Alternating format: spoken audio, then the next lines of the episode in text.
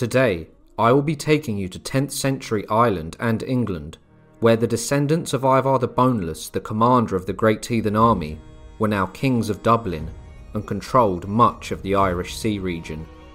Analf Guthfrithson was the great grandson of Imar, who many historians believe was the same person as Ivar the Boneless. Ivar's dynasty was one of the greatest of the Viking Age, and at its height was the most fearsome and powerful royal line, reaching beyond to the British Isles. However, during Analf's time, a king of Wessex was expanding his influence and uniting the Saxon lords. It was a time for great change in the British Isles, and being a warrior king, Analf would take direct part in the battles to come.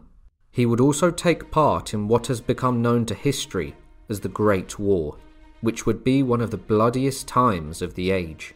This is his story. Before we get into Analf's life, I would like to say a huge thank you to Viking Rise for sponsoring today's video. Have you ever dreamt about becoming a powerful Viking king, such as Ivar the Boneless or Ragnar Lothbrok? Sailing to new lands and raiding while expanding your empire? Look no further, as a new Viking themed strategy mobile game called Viking Rise will take you to the world of Midgard, where glory awaits. This epic game has an exciting giveaway of $500 cash. Just click the link in the description box below and download the game to stand a chance to win these amazing prizes. In Viking Rise, you can recruit famous Vikings, such as Ragnar, Ivar, and Bjorn, and discover their personalised special skills and interesting lore. The graphics and art are awe inspiring, portraying the vast Nordic continent's natural beauty. As a strategy game, Viking Rise is not just fun. Fight alongside your fellow warriors in the multiplayer dungeon and boss battles. Join my tribe, and let's establish a dynasty and kingdom that will last a millennia. Once again, Viking Rise is giving away $500 cash, and it's up for grabs in two easy ways. There is a might ranking, where the top one player will walk away with $100 cash. Besides that, other winners will be picked to win $50 cash each. Valhalla is calling you, so download Viking Rise now to unlock a free gift pack worth $200 and answer your calling to become one of Midgard's greatest legends. Analf had great ambition, just like his ancestor Ivar, and he would seek to unite Ireland under his rule, a feat which none of the Viking kings of Dublin had achieved before. In the year 937, war would come to Limerick, a powerful establishment of Vikings on a walled city known as King's Island. Limerick would rival the power of Dublin. Analf would march to war, and soon enough the Battle of Limerick would take place. What happened in the battle has been lost to history, but what we do know is that Analf was victorious, and the King of Limerick was captured and his fleet destroyed. Analf had now expanded his empire and amassed more men and more ships. If the legends are to be believed, Analf's fleet was said to be the greatest the British Isles had ever seen since the Great Heathen Army came to the shores over half a century earlier. Now that Analf had conquered Limerick, he could now call himself the Viking King of all Norsemen in Ireland, and could summon an army so numerous in size it would cause kings to tremble. Analf would soon turn his attention towards Northumbria, a largely pagan land that had once been ruled by his father. Northumbria had fallen into the hands of King Ethelstan, the most powerful Saxon king that the British Isles had ever seen. There was a growing power looming in the south. Ethelstan, the son of Edward the Elder, was determined to unite England under the House of Wessex, and he had a vision for himself as the master of all Britain, dreaming of what no Roman, Viking, or Saxon king had ever done before. The Vikings in York would submit to Ethelstan after the death of Analf's father Guthfrith, and proclaimed him as king. Northumbria had just fallen to Ethelstan, and his conquest of the Danelaw was now complete. He was now not just the king of the Saxons, but the king of the English. A meeting would soon be held with all of the earls and kings of the north, and something truly legendary was about to take place.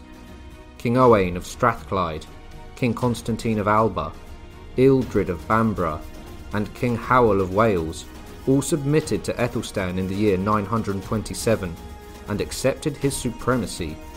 This led to seven years of peace in the north. This was the first time a southern king had taken control of the north, and its usurpation was met with resistance by the Northumbrians, who always resisted southern rule. However, since Ethelstan had brought the northern kings to heel, he was in effect an overlord of Britain. During the height of Ethelstan's reign from the year 925 onwards, the rulers of Wales and Scotland would attend his court. In the year 934, Ealdred of Bamborough would die. King Ethelstan of England and King Constantine of Scotland would then dispute over the Northumbrian territory. The Anglo Saxon Chronicle briefly records the invasion of Scotland and that King Ethelstan forced Constantine into submission. The flames of war were ever apparent, and Ethelstan had made the North and Scotland bleed. Uniting them into his own kingdom would prove extremely difficult as their leaders were bent on independence. In the year 934, Analf Guthfrithson succeeded his father Guthfrith as the Norse king of Dublin. Analf would then marry King Constantine's daughter, cementing an alliance between the King of Dublin and the King of Alba. It seems Ethelstan's fragile peace was dissolving.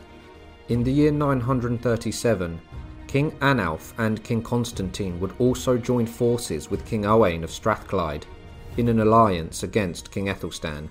Virtually all the kings that had sworn loyalty to Ethelstan in the year 927 had now turned against him. Alone, they could not even challenge him, but together, they thought they could crush him and retake their lands and independence. The three allied kings with their armies would plunder English territory in the summer of the year 937, with their aim being to dissolve England and break Ethelstan's source of power. This would culminate in the Battle of Brunanburh, and the victor would have England's fate in their hands.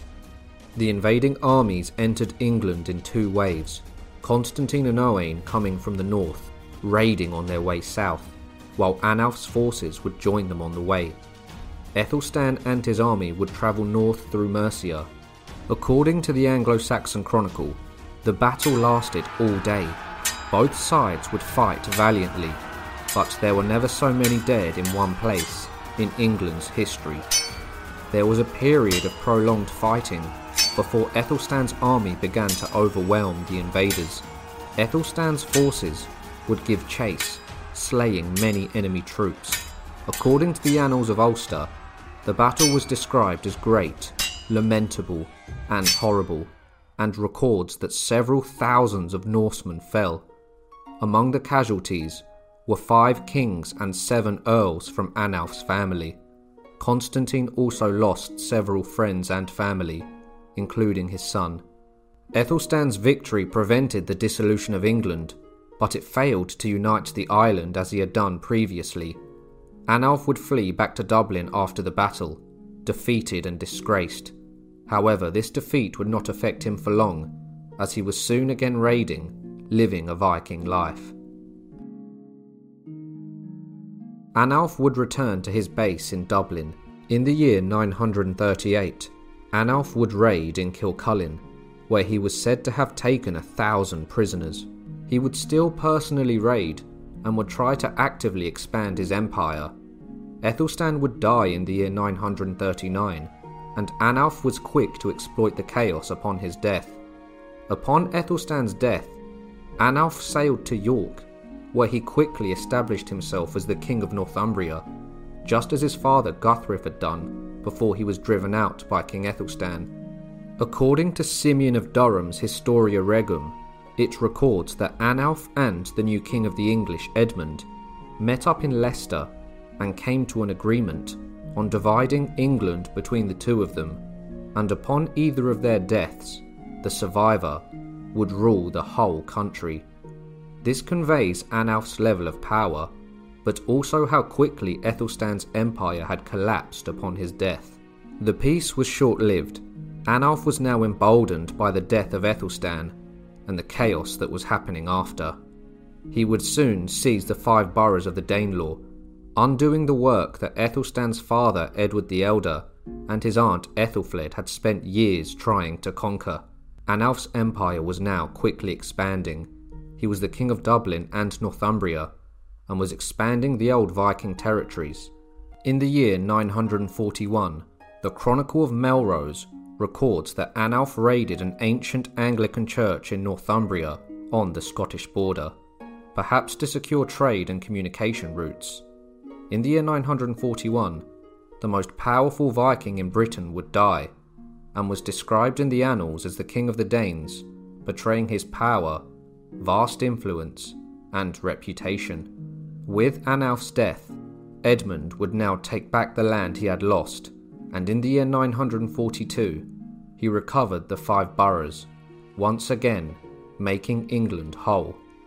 Analf would be the last descendant of Ivar the Boneless to hold considerable power in Britain. Again, the death of a king had caused chaos, and Northumbria was firmly back in English hands.